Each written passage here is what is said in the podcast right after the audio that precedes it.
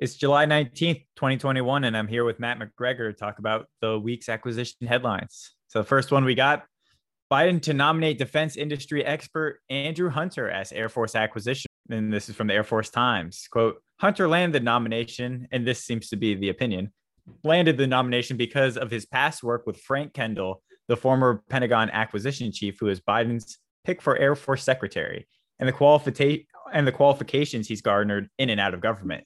Uh, so Andrew Hunter was the head there at the Defense Industries Group in CSIS. Before that was the Joint Acquisition, Joint Rapid Acquisition Cell head and a longtime staffer. So I'm pretty stoked about this pick.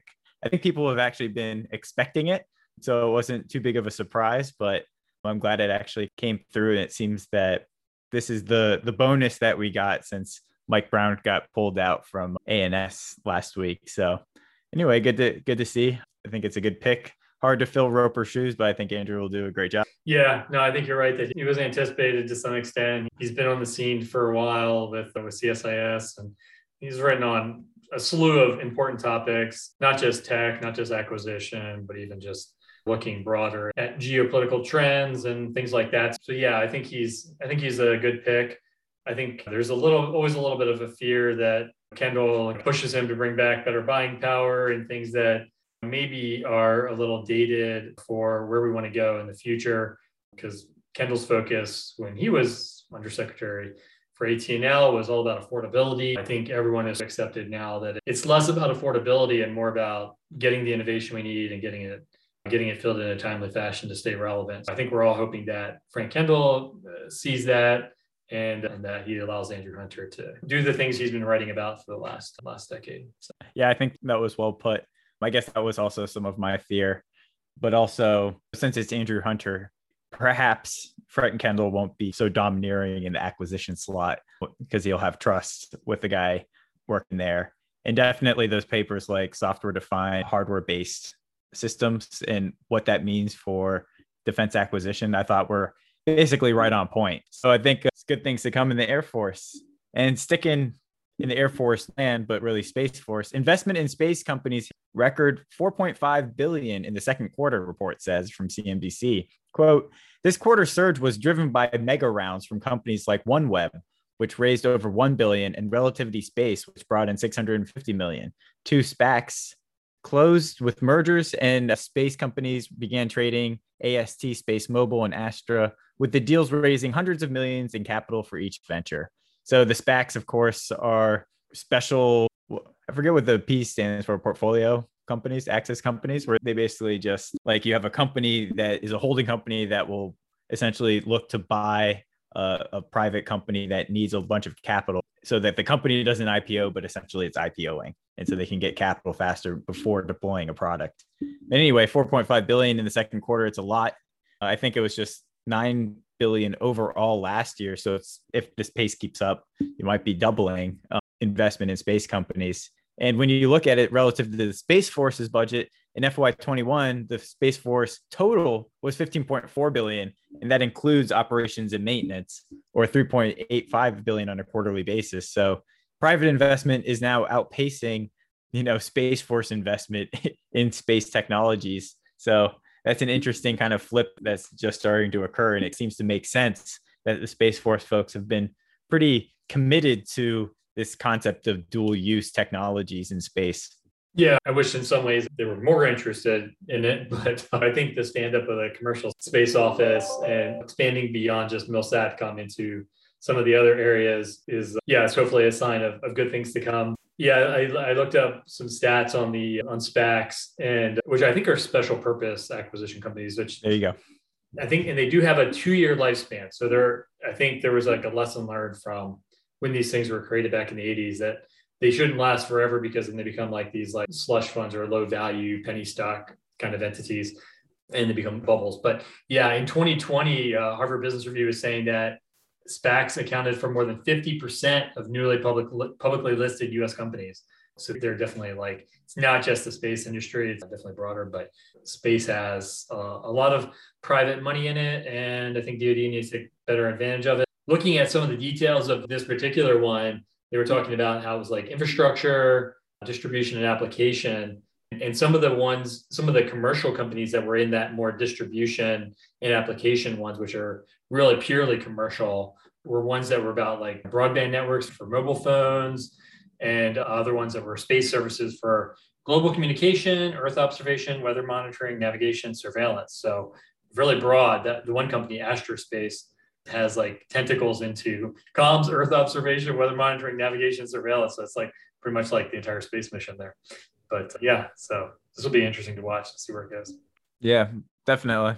Those eVTOLs are another one where we have. I think we're seeing a lot of SPACs and I guess that's interesting overall. You know, are we in an era of irrational exuberance? I, I like the someone on Twitter was actually commenting on this is man, this is this looks really speculative. What's going to be there? And I guess the point is we don't really know what the total addressable market is of space, just like people didn't know what the total addressable market of the internet was back in the 90s. And so there's all this speculation, but stuff gets built out. Things are going to like fail, like the dot com boot, like bust. And then what what comes out on the other side that lay the foundations and the infrastructure for a real kind of like regeneration after that. If it is a bubble, then so be it. Maybe there's good things that come out of it that otherwise wouldn't have happened. But I'm a fan of the Carlota Perez kind of theory there. Yeah, I think you're right. I read some article about that even with like SpaceX doing as much good stuff as they're doing, where where Elon Musk is going to make his real money is with Starlink. That's going to be the that's going to be the long term revenue generator over time. And SpaceX must just be like a, a hobby. it's amazing how they're learning to produce like satellites there because it was just like they they had the launch cost, so they could they have like an advantage on that, just getting a bunch of stuff up there. But they're killing it on the production sequence there of the Starlink. So we'll see how that turns out, and maybe it will. Yeah, I don't think going to Mars is never going to pay the bills for other things. Like the other things are going to pay the bills for going to Mars. Until until you enlist like a ton of people from Earth that just feel like they need to start a whole new civilization or something. I don't I don't feel like we're there yet, but maybe if the coast keep flooding, maybe people change. Next one we got Kessel Run delivers chaos engineering to Black Pearl from Kessel Run itself. Quote, Kessel Run is the first software development unit within the DoD to implement chaos engineering and are employing it as part of their day two operations. They stood up a team, Bowcaster, to implement those practices in 2019 in order to continuously strengthen the various applications from potential attacks from adversaries. To do this, Kessel Run uses chaos engineering to continuously attack its own applications and identify potential weak points within its own systems. So, this is something that I think Netflix has been pretty famous for in terms of just using Chaos Monkey to expose failure modes in their system so that they can preemptively take care of that before they have a surge or something goes wrong. This kind of thing, the MIT Lincoln Labs group, and I talked to Trey Herr recently about it. They definitely have been saying we need to do it in DoD. So it's good to see Kessel Run here at the edge, experimenting, trying new things out, and taking it over to Black Pearl as well over at the Navy, which is like the platform one of of the Navy. It's good to see the uh, the kind of collaboration going on as well. Yeah, no, it's good. It is funny. It's one of those things where it clearly demonstrates just like how the commercial sector and DoD, like what pace they're on. Like Netflix was doing this successfully in like 2011, and 10 years later, DoD actually starts like, huh, this chaos engineering thing. I wonder what this is about. Even though it's like almost tailor made, if you think about it, it's almost like tailor made for DoD. Oh, yeah, what could an enemy do? What if they took down all of the servers or access to servers here, how would that impact our ability of warfighters to get the data? Or how what if they like disable these things, these controls in the system? You can think about all the scenarios that like might happen in a hacking situation or if you're like being jammed or something like that. Yeah, chaos engineering, I feel like maybe we're on the forefront for DoD. And maybe we should have been doing this 10 years ago when when uh, Netflix was doing it. But yeah, lots of application, lots of lots of different scenarios you could see where this would be really useful. I hope, uh, hope we continue this trend, and it's not just Kessel Run and Black Pearl doing it, but every program. Yeah, I was just looking up. Were you aware of this day two operations term?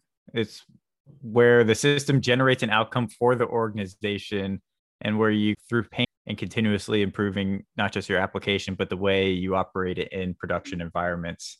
It's interesting. There's a whole lingo around that as well. Uh, so next one we got DoD official testify on fixed wing tactical training aircraft programs from the DoD. Simply put, we cannot determine the system, the F-35's combat credibility, nor thoroughly prepare our warfighters if our test and training capabilities are not kept up to date. Richard O'Toole from Director Operational Test and Evaluation said. So that was one interesting thing. I think uh, Block 4 is probably the first combat capable aircraft to my knowledge, but not really sure where they are in that. Do you have a kind of an update and and how they're rolling that out and testing it? Yeah, Block 4 is early. Still, I think it, it took a long time. For a long time, Congress didn't think that, I think the F 35 program was trying to start F, uh, Block 4 much earlier but because they hadn't delivered Block 3F and and even 2B for the Marine Corps, they didn't really want F-35 to step out too far. I didn't believe it could do it. So now I think they're a little behind. They're playing catch up. Block four, I would argue, is probably it's like a next evolution, right? It's not just an update. It's pretty revolutionary in terms of some of the additional capabilities that come online, some of the additional weapons that are integrated. So it's a substantial, it's a substantial improvement. And so there's a lot of software there. I think they're right to be skeptical. And I'm not sure that I love this idea of moving to one of the other things that that was in that article was about them moving from six month to 12 month deliveries. Yeah. Now that's DOT's perception. I'd be curious to hear the JPO's if the JPO actually agrees with that's their plan. But yeah, if they actually are moving from six month to 12 month deliveries to get better understand the deficiencies and make it more stable.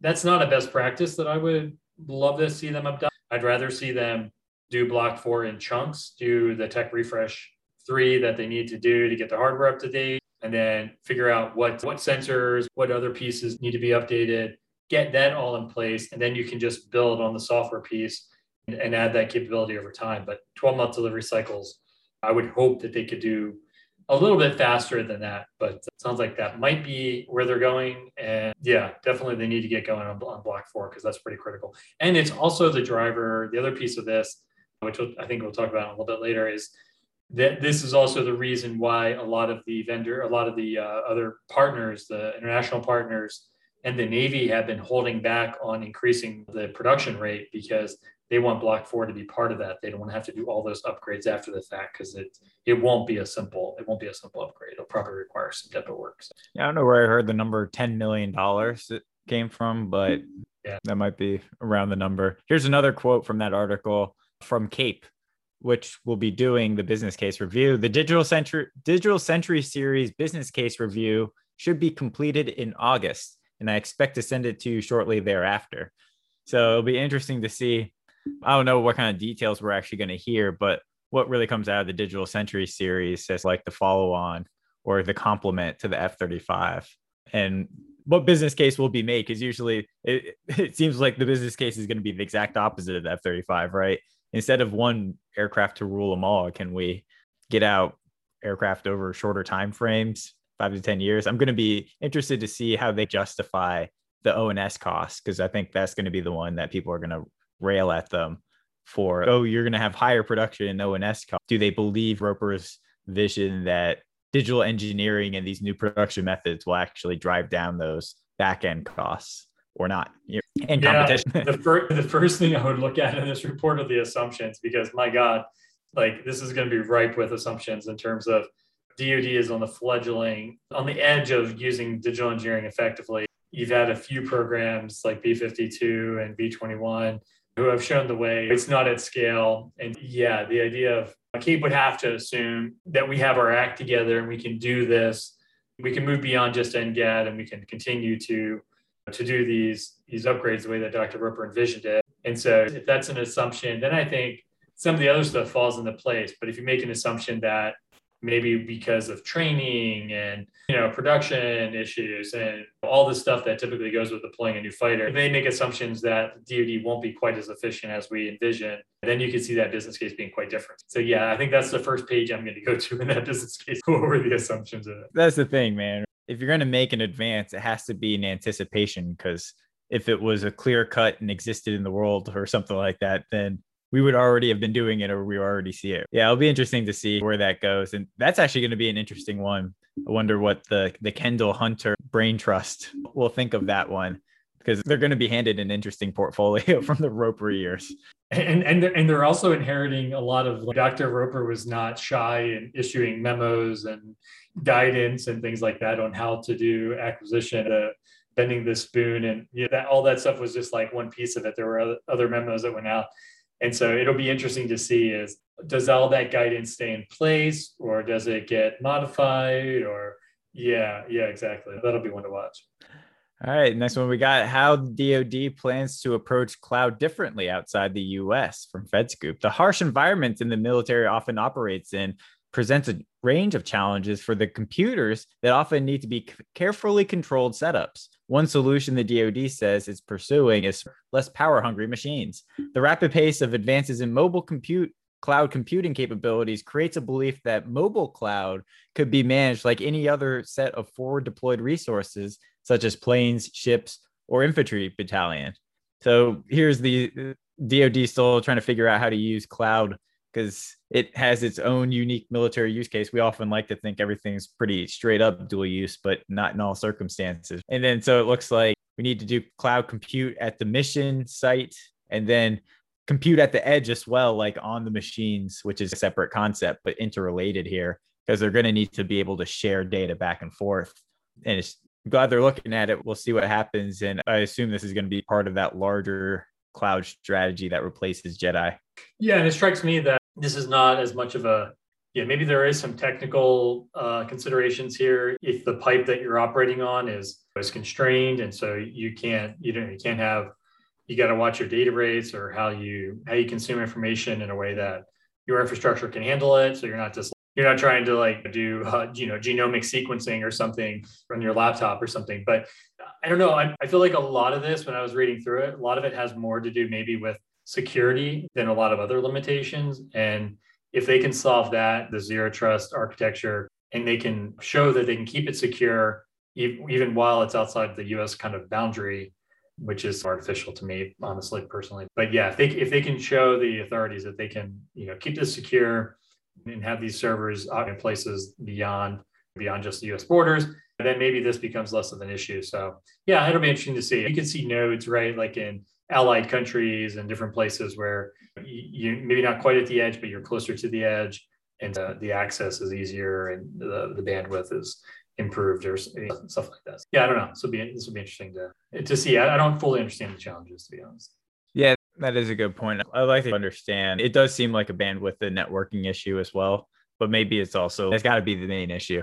But but also it would seem resilient to have such a a capability because it's like if you just have server farms out in Northern Virginia, those things can be easily attacked, right? Yeah, yeah, good point. Yes, the next one we got Ryan the Wave defense revenue rise despite a, despite a dark 2020 from Defense News. Defense revenues recorded in this year Defense News top 100 list totaled 551 billion, up about 5% from 524 billion in fiscal year 2019, recorded in last year's list. Lockheed Martin topped the list for the 22nd year in a row with defense revenues that represent about 11% of the total. Its defense revenues jumped 11% between FY19 and 20 from 56.6 billion to 62.6 billion. The newly formed Raytheon Technologies trails at number 2 with 42 billion in defense revenues for FY20. And Boeing, which was caught in the commercial commercial side downdraft, recorded a 6% drop in defense revenues for the list, which combines several segments. Even I guess Boeing got a double whammy. Everyone else got more money out of defense, and then Boeing gets less. And then there's also the commercial impact as well and other issues. Yeah, government has been doing, I guess this is like the report card for defense pricing and contracting, which Memo Palooza, which was trying to like move money to defense contractors um, in any way they could that made sense. And it seemed to work out people. We still hear a little bit about like defense delays in terms of programs from coronavirus, but for the most part, it seems like the companies have done fine. Most of the programs weren't totally impacted and things are rolling along. Yeah, I think Bill, our friend Bill Greenwalt. They figured out how to keep, even with the COVID and social distancing and everything, they, they were able to keep production lines and all the EMD programs. They were able to keep all that going or even remotely. There were probably some classified programs that maybe got more impacted because maybe people couldn't operate in close spaces like they needed to. But but yeah, on the whole, with the cash flow, I think DoD was. I think you have to give a lot of credit to Ellen Lord and, and that whole shop because they really did step out and made sure the cash flow was there so they keep the suppliers because we, we're focusing a lot here on the amount of money that these primes got, but it wasn't about the primes. They were just at the top of the food chain. It was all about the it was about the algae at the bottom. Like these small one-off vendors that were providing this one part and if they lost that contract they probably would have gone out of business so keeping all of those all, all those like sub-tier vendors afloat i think you have to give a lot of credit to the NAS shop and, and also to the primes to some extent that they were that they they flowed that down rapidly didn't, didn't allow their supply chains to become too broken yeah overall a good story. Next one we got CMMC assessments requirements could be changing, potentially raising costs for some from FedScoop. Quote, two people directly familiar with the process described it as DoD throwing out ideas without fully thinking it through the effects, adding that final requirements have not been published because DoD continues to add to them. Under the changes for an assessment at level three, certified third party assessor organizations, C3PAOs, would need to hire four full time provisional adv- assessors. It was previously understood that these authorized assessor assessment companies would only need to hire one assessor and three registered practitioners, enter, entry level assessors that do not meet the standards needed to become an assessor to conduct a level three assessment. So there was a little bit of uh, shade being thrown on CMMC, but the the real news under this one was that the the need to have four full-time assessors who are it looks like at least provisional as opposed to fully uh, met the standards. I'm not really sure what the provisional meant there. But in any case it's more than just having one guy and, and three registered pr- practitioners at a much lower level so that's just going to higher the cost overall but not only that what seems to be the most ridiculous thing is like where are you going to find these people like you're there's you're gonna have to start with entry level people to get up to a higher level at some point. I don't think the number of cybersecurity people that can just hit the street and help out these 300,000 you know companies in the defense industrial base are just sitting on the sidelines waiting. Seems like a weird move in in, in my view. Yeah, I was hoping and I, I thought my intel was telling me that this was actually going to be there would be some improvements coming down. So this surprised me.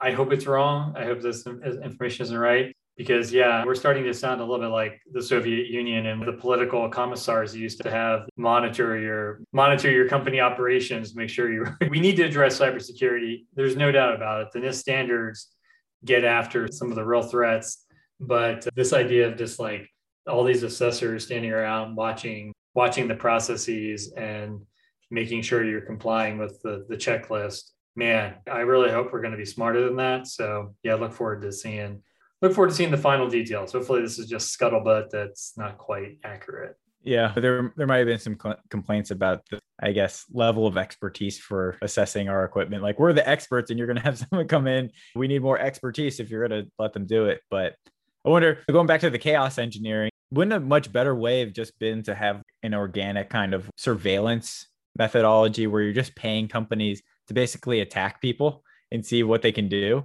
and do like a chaos engineering within the defense industrial base to test out people's cybersecurity and then you can have bounties or rewards or whatever like if they make a successful attacks? Or would that be too disruptive too crazy? I don't know. It, would be interesting yeah i think you're you're right. The bounties are more for the zero day stuff that, that like there's that there's no way dod would be able to get ahead of. But i think it is true. If you talk to cybersecurity accreditors now the, the thing that they want to see most is you can have a lot of automated tools which are very effective but effective to a point. Like the things you really want are you want you want the white hat hackers to go in and to try different things on your system and say what if i do this? What if i do i know these different exploits let me try some different things in the toolbox. Let me try some things that maybe aren't aren't like public knowledge things i just learned recently or something. So i don't think you can substitute for that that that human in the loop that does this does this as their day-to-day thing and is a, a trusted hacker. So yeah if it was me i'd put all this money instead of throwing it at these assessors which you have to have some things. You do have to have password password management.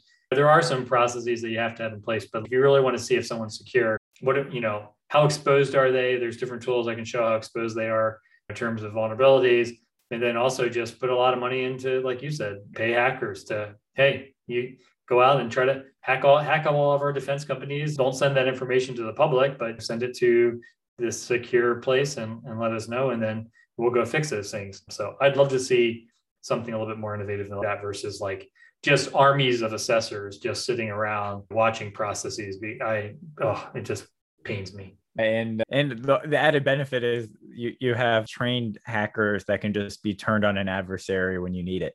It's almost a mobilization reserve that you wouldn't have otherwise. That's true. They probably learned stuff as they're doing the hacking. So yeah, maybe you're building up your offensive force too. Yeah. Next one U.S. Army triggers competition for future long range assault aircraft from Defense News. The Army will choose a winner after a face off between Textron's Bell and Sikorsky Boeing's team in the third quarter of fiscal year 2022. The Army plans to equip the first unit with FLRAA um, in FY30. I think I said that, FLRAA. And the House Appropriations Committee was the first out the gate to issue the FY22 spending bill at the end of June and would likely add an additional 388 million for both the future vertical lift program. So that includes the future reconnaissance aircraft, the FARA. Interesting news here. They're moving forward and they're actually putting a little bit of additional money into the R&D budget of the army, which has been coming down in recent times. Some people have been questioning these future vertical lift programs in like a Pacific fight but Army seems to be on board completely, and it seems like uh, at least the House Appropriations is as well. So everything's moving along. Yeah, I, I would love. I know we're still making strides in some of these things, but I would love to see like the combination of digital engineering, 3D printing, just uh, yeah, fast. You think so? You you oh. want to go that because actually I was thinking like the first unit of FLRAA in uh, FY30. That's a long way away. I guess we're approaching 22, but still, I was like, couldn't we start like equipping earlier and start incrementally adding? Because a lot, like at least for Textron and, and the Sikorsky Boeing team on the tilt rotor and then the coaxial designs, those like they're flying things right now. That's what I'm saying. Yeah, I'm with you. I'm with you. I'm like, I'm saying like, isn't there a way? I'd love to see. Let's pull all those innovative things that are being proven out and let's use those to keep both of these vendors i'd love to i'd love to keep both of these vendors and say let's continue to advance like those things okay let's do the digital prototypes the virtual prototypes so they got that in place let's build on that and actually do the real prototypes in 24 and then let's be smart about how we manufacture these things let's maximize 3d printing let's and then keep the competition so it's not just one of these things where like we either hand it to bell or we hand it to sikorsky and then we're stuck with them forever. It's let make these guys use the use these new innovations to, like you said, continually iterate, improve it over time, and then you can compete each lot and say, okay, who, who brings the next best upgrades? Uh, we'll buy them in lots of 100. If you lose, you only get 30. If you win, you get 70. I, I would just love to. I'd love to keep both these guys on board. And I fear that the Army will just, will go all this really smart stuff, virtual prototyping. We'll down select in 24. And then Bell goes off and or Sikorsky goes off, whoever loses, and they just drop out of the business and and then it's just the one vendor again, like F thirty five. So I don't know. I'd love to I'd love to see that kind of approach if they could work it out. I hear you, but uh, it's also you got two one the coaxial and then the kind of high risk tilt rotor. I'm just wondering if that's something you might want to trade off completely and just be like, my Blackhawks and others are are fulfill the need that we, you know, don't, don't go tilt rotor at all. Yeah. I don't know.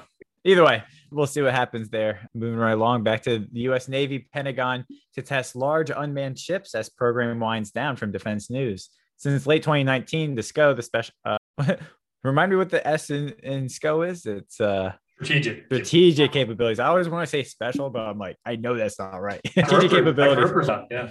Yeah, exactly. So the SCO, uh, and that's the DoD organization, and the Navy have been working to learn from testing with their efforts culminating in October 2020's transit of Overlord ship Ranger across the Panama Canal, the first time any unmanned ship has crossed the locks of the canal, and the su- subsequent second canal crossing last month of the second Ghost Fleet ship Nomad. Small said that by the end of fiscal year 2022, the SCO will have turned over the original two Overlord ships to the Navy, and the second pair which are in construction now and remain on schedule for an on delivery time, will have completed acceptance trials to be delivered to the Surface Development Squadron 1 that's overseeing the USV testing and fleet integration. So we talked about the Surface Development Squadron 1 in the past and Navy's been doing a lot of great tests and I guess they're moving quite along and this should be they say okay we got two we've done some testing we got two two more in construction and they're on for an on-time delivery. And these are the large unmanned ships right? These aren't like these kind of like little yacht things so they they can potentially have some real capability on board And I think hopefully this buys a little bit of confidence from Congress because that USV budget got slashed hard last year, right? From like 400 to 200, something like that. It was a pretty big drop. Hopefully, uh, it looks like they're doing good things and to where confidence is built, give them some money. Yeah, I think one of the things why maybe they can't scale to the way they want is that I think there's a the the Navy is starting to look at it as this is another armed asset that they could put put some missiles and other things, load up different things on it. Whereas I think initially there was the idea that could be used for logistics and maybe you could use them as like com relays and maybe for sensors to like sense different different enemy ships in the area or something. But yeah, I, I think I think Congress is still, it sounded like from the article, still pretty skeptical about any kind of arming. I, I was talking to somebody recently that's in the know about using these in any kind of like any close to enemy territory. There's still consternation about that, about how it would be perceived. Could you escalate a war because you have some unmanned ship navigating in, in waters where you have some other vessels and you don't have people that you could talk to like you would with a man ship. So I don't know. I think there are some the Navy has to work out, I think it's CONOPS about what's the roadmap for deploying these. Maybe you start with the logistics, you start with the sensors and com packages, and then, or maybe even do a teaming where you have a couple unmanned with a manned ship. And then eventually you start to build up the confidence like the Army's doing with their combat vehicles, remote combat vehicles to, to show, okay, man, maybe we eventually can arm these things. We can trust them. We can trust the AI, the autonomy enough that it's not going to take out a civilian population or take out our friendly ship or something. So yeah, so maybe there's just a well. My understanding is that the Navy hasn't actually tried to weaponize any of these yet, and nor did would Congress allow them to at this point. So I think it is mostly like sensors and like strategic, like relaying targeting information or otherwise back to a shooter for now. But um, like the, the, artic- the, article said though that the Navy has previously said it wants its large USVs to launch missiles and other weapons. Yeah, they want. Want, yeah, yeah, yeah. of course they yeah. want. Yeah, yeah, yeah, And that's why you, you have a, a big uh, form factor where you can stick that stuff first things first. And, and that's also why it confused me. It's did they need I guess they probably need to train the AI steering it and everything with its own data at that scale. So maybe it wouldn't be as transferable if you just had a small USV and you train that and then you try to like transfer a lot of that integration knowledge to a larger vessel. So maybe that's why the Na- i don't understand it but maybe the navy's going after all these rank these like classes up and down simultaneously for that reason. But what do they what do they have whenever you whenever they have a ship it's like there's different sea states you can see like the autonomy being correlated to some kind, some kind of sea state. Maybe you can do sea state three, but sea state four is the autonomy is not smart enough to be able to handle 25 foot, 55, 50 foot waves or something. So yeah, maybe I don't know. I'd be curious to know how they gauge like when it's ready for the open water. Is it like ability to navigate appropriately given all the like issues that you've run into, the drift and everything, or is it more about its ability to handle rough seas or yeah, no, it, that's true. You're going to have the endurance and the ability to get out. Yeah, so I'm sure that's something we'll be talking about in the future, something that keep coming around. But here's like an old information, but an interesting one: how cheap Swedish submarine rang ran rings around the U.S. aircraft carrier and its sub hunting escorts from Business Insider. So I'm not going to read this all out, but HSMS from uh, Sweden, Gotland, which is a small diesel powered submarine displacing 1,600 tons, was able to make multiple attack runs on the Reagan, a U.S. aircraft carrier. And this was probably about a dozen or two dozen years ago. They've been running around with it for a while, and it caused the Navy to actually rent them out for a little bit and do their own experiments. But the 200 foot long Swedish Gotland class submarines introduced in 96 were first to employ the air independent propulsion system. In this case, this, the Stirling engine, a Stirling engine charges a submarine 75 kilowatt battery using liquid oxygen. So this is uh, what allows the Gotland to run more quiet than even a nuclear powered submarine could, which has these noise producing coolant pumps in the reactors. And interestingly enough, China has two types of diesel submarines using the Stirling engines. And 15 of these are the type 039A Yuan class that have been built in four variants. And there's uh, 20 more already planned for construction. So that's disconcerting to an extent. and I've always had this worry myself about the US hasn't been pursuing and has this stance of just no diesel class type submarines and I, I get it. You get the performance and the endurance and all that kind of stuff out of the nuclear, but sometimes it's good to hedge your bets and have a couple things going. But maybe we can just buy those straight up from uh, our allies, right? Like Germany, I think, and France also have been pursuing this type, this class of submarines. That's a good strategic way. If we don't need them, our allies got them, and if we needed them, we could we could tap them for it. And, and we should really focus on the nuclear capability, and that's comparative advantage economics 101. Yeah, I, I have to imagine too that like our sonar systems on some of the, the amount of tech, the amount of money that that we spend on our submarines and stuff, that that we probably have upgraded our sonar technology to be able to detect some of these better than maybe we did back when this exercise was done. I did read though that like the, the Swedish sub, it also it wasn't just the engine. They also had 27 yeah. electromagnets to counteract the magnetic signature, had sonar resistant coatings, radar absorbent coatings. Yeah, but that's a, uh, that's yeah. exactly the point, right? Like the yeah, US might have better sonar tech, but there's all sorts of things. It's a cat and mouse game there. True. Yeah. No, you're right. So I don't know. Hopefully we've hopefully we've we've gotten where we can at least detect them at a certain range. But it seemed like the one, the major downside for the US was that why this wouldn't be probably probably made sense is maybe we could buy some and operate them just around Japan or something, but we need to cross the Pacific. And so it would it would be you'd have to do refueling as you go across the Pacific in order to keep these subs fueled. And that would identify where your subs are at. so yeah, it seems like nuclear still has still the name of the game. So it might be a while before we move back into diesels. So China's always doing interesting stuff. It's not safe for subs in the water. China develops military shark drone from DJ. China has developed a two meter long military shark drone for development in intelligence gathering and anti sub warfare activity. The craft is outfitted with a bionic tail section that can whip it to a maximum speed of 10 knots, so not very fast at all. that form of locomotion, meanwhile, also reduces battery drain compared to conventional underwater motors for longer missions. So here's another, you know, I can't help like when, when I think about like the World War II, all the interesting random options that were always being like under development, despite the fact you're in a war, you need to build a, a bunch of stuff in attrition style. But China seems to have all these these different types of interesting little options here. Again, we talked about one last week. Remember, uh, where they had uh, an unmanned sub hunting craft, but here's another one. They don't appear to have a lot of the the capabilities that might be necessary to take down, for example, a Virginia class. But it's interesting to think about what they do have. Yeah, it also shows yeah, I think you're right. It also shows the, the benefits of operating. Like a lot of this technology is around defending your home turf. I, I think about like an alter a similar scenario would be is if the U.S. was trying to defend the San Francisco Bay or something, or the Northern Pacific off our coast, like we would probably do a lot more stuff like this too, where yeah, just throw like thousands of cheap drones out there that can detect detect us or detect a ship. Maybe that could do mini some mini torpedoes or do some kind of damage. So this kind of stuff makes a lot of sense.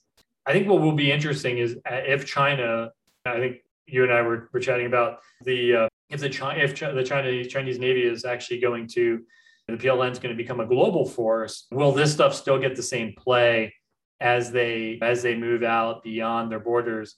But yeah, when they're still when they're operating in the South China Sea and the Yellow Sea and everything, and they're just trying to come up with these things that can protect against U.S. intrusion. This kind of stuff just makes a ton of sense. So yeah, you don't need to have long range. You don't have to have duration, reliability, all that stuff. You don't care about that stuff. Yeah, it'll be interesting though. That kind of stuff will be useful in the littorals everywhere, as That's long true. as you just bring it with you. And you could have a like a bunch of attritable stuff. And right, it doesn't matter that it only goes 10 knots. Your boat's going to come past it and you'll be able to relay the information. So you just have a, a sea full of this stuff kind of roaming around in little wolf packs or shark packs or whatever it is. Yeah. so more on the China watch. China upgrading fifth gen fighter capabilities. National Defense Magazine. This one was mostly about the J20, which was interesting. But the PLAAF is uh, preparing upgrades for the J, which may include increased number of air-to-air missiles the fighter can carry in its low observable configuration, installing thrust vectoring engine nozzles, and adding super cruise capability by adding installing a higher thrust indigenous WS-15 engines. So that would be like actually that's a lot of stuff, right? if you're getting super cruise, like what the F 22 has that and nothing else. So that I know of. Does something else have Super Cruise besides F twenty two? Some of the Russian jets, I think the, the Sukhoi was a thirty seven or something. But the better that the, the fact that they're able to do this with an indigenous engine, and we know Russia's had struggled to build their own engines and a low com- observable configuration of the J20, which didn't seem very low observable when it started coming out about 10 or a little bit more years ago. So, do you think they're adding low observability or do you ha- can do you really just have to start fresh from it? Or, or did they start fresh? They were only building like small numbers of these. They were only they're only like handfuls. I don't know what do they have? I think they maybe have 30 or something or maybe only 20 of these. So I think they're doing their production builds and each production build they're making improvements. So it does sound like they they realize that the the canards were not actually designed right for uh, low observability. So they've done some upgrades. So they're definitely like iterating, I think, on the J20. But I'm still I'm still bearish on the whole thing. I, I, in a way, I think that China's maybe putting a lot of resources in something where they might be able to solve this problem in a much more cost effective way. And maybe they're just modeling themselves on the US a little bit. Because honestly, if you're going to have a ton of F 35s, F 22s come jamming down your coast, trying to send up these JAs, which clearly are not going to be maneuverable in the way that you're not going to be dogfighting with them. That's definitely not their purpose. And so you might the, the range was going to be could be pretty close. You could be closing fast if you're sending these guys out to go hunt down F-35s and F-22s. And why not just use uh, cheap drones, cheap, fast, fast things with just like one missile on them and just send out thousands of them the F-35s and F-22s wouldn't be able to take them out. So I kind of wonder if the China, maybe it's good that they're putting all their energy into this uh, and not doing other things because I don't know. It seems to me like it seems to me like they're not going to be able to keep up with the F-35 and F-22 technology and the NGAD that's going to come out. They're always going to be playing catch up. And so maybe it's good. Maybe it's good they're wasting all their energy here. Oh, ye of much hubris. I'm sympathetic to that. But then the way that you feel about their J20 is probably the way that they feel about our F 35. But I'm looking here, Dan Patt and Bill Greenwalt had that nice little article where they compared F 35 timelines versus the J20 and how they got first flight in 2011 and then it was flown in 2016. It was already fielded. 2018, they had the AL 31 FN engines. 2020, they got to the WS10 engines and now it's 2021, and I guess they're moving to the WS15 engines. At the rate that they're accelerating the capabilities out of this aircraft, maybe they might have to start fresh with the uh, the FC31 or something else. It seems it's not clear to me that they won't be able to do something uh, useful with this. Yeah. Nice. All right. Enough of China watch. Appropriators increase Air Force aircraft procurement, cut missiles and ammo for breaking defense. Uh, so they especially put 485 million for procurement for four extra C-130Js. And then they also look like the appropriators are rebuking the Air Force for lack of transparency and blood and for their budget fluidity. So to fix that, the HACD created new line items for the Air Launch Rapid Response Weapon ARRW at 238 million and the Hypersonic Attack Cruise Missile, which was at 190 million which got a $10 million cut. So interesting that they're going against the exact opposite direction of where we would hope they would in terms of of uh, combine allowing some kind of portfolio flexibility. And they did that last year, right, with the six three account where they had like the Air Force proposed like five portfolios and they broke them out to 12 or more things. So I don't know. I guess this is just more of what we should expect, right? Yeah, I know. It is a shame. In a way, they're very different missiles. And so I guess I'm, I'm slightly sympathetic to the fact that it was probably unlikely that ARRW would scale faster than HACM because HACM mainly in this in the scramjet it's a little bit more it's a little bit you know easier challenge than the, the boost glide vehicles but yeah you wish wish this could have been a little bit of a test case for hey okay if ARRW comes online fast then maybe you shift the money towards there or if one's under has a technical challenge and they can't use the money, they you could shift it back to ARRW. But yeah, doesn't look like it's going to turn out that way. I think the one win out of this whole thing is the fact that we didn't get they didn't get more F-35s thrown at them than what they asked for. So I don't know, small a small win there. Yeah, first time in years that they haven't plussed up the F-35 procurement request. I wonder what that does to the incentives, right? Like now that you're budgeting for the future man i, I thought i could get 12 extra even for, without requesting it and now it's what am I gonna if they have they changed the paradigm? They did put it in the UPL though, so every year most people don't see these things, but every year when the budget goes over, the the different service chiefs will send over a letter with their unfunded priorities. And invariably, they would always have extra F 35s. This year with Chief Brown, there weren't any F 35s on there. So that may have been maybe one slight difference, but yeah. Yeah, interesting. Yeah, I would love to actually be able to see the, the unfunded priorities list and maybe even compare that to what's on like the COCOM's integrated priority lists. And there's lists all over the place. Well, don't do that. That'll too different. oh yeah. By the way, USAF conducts first warhead arena test for the AGM 183A ARRW. So if we're just talking about the hypersonic, it looks like what what's going on here is that they're doing a detonation test to ensure that the customer's data requirements were met using the new and improved test tools, technologies, and techniques. Another test. These are this is the kind of thing that programs just need to be doing and talking about probably more often. Just like incremental tests to prove your way out as you go and build confidence along the way. Never, uh, but it's also it seems weird when it just comes out in these little bits. So they definitely there needs to be. I heard Bryan McGrath talk about this as well. It seems that not only should like you start celebrating every time you do tests and and try to show more of those and incremental progress towards like even a large system of system problem here like we have for the ARRW but is that tied to anything like a strategic communications and, and a proper narrative of how the thing fits in? Or are you just blasting people with these little snippets? So anyway. We were trying to do that with mta because if you look at it if you look at an mta program middle tier of acquisition program that is trying to push the edge a little bit most of their events they're not design events they're testing events. And and so you know there, there was a point where we were trying to communicate like every time there was a successful test we tried to communicate it but i don't know. I think that there is a risk uh, kind of calculus with declaring all of your tests is like if you have a bunch of successful ones people like yawn and go yeah great.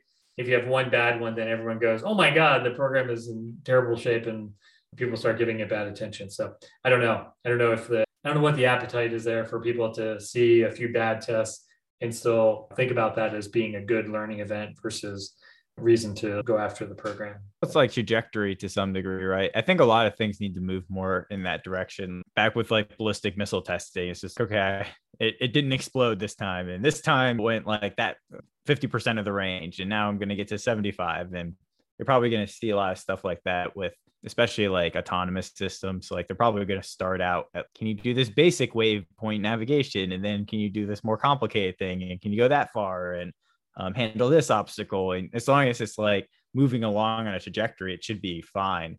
If you're just like failing your test and not delivering anything, and sure, it's hard, but you, you can't show any progress to something, then maybe you should be cut. I don't know, unless like you're a really good evangelist and you tell a really good narrative. So that the narrative got to also has to go along with that the test. Yeah, that's a good point. And maybe I think Elon Musk did us all like a favor, maybe in that regards with SpaceX and showing, yeah. okay, yeah, blew up a couple of times. And we eventually got it to work. So it was all good. Yeah.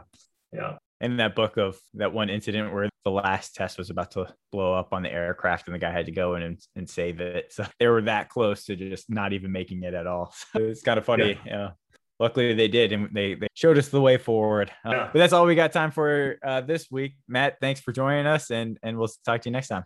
Thanks sir. This concludes another episode of acquisition talk. If you have comments interview recommendations or just want to chat please contact us at acquisitiontalk.com thanks again and until next time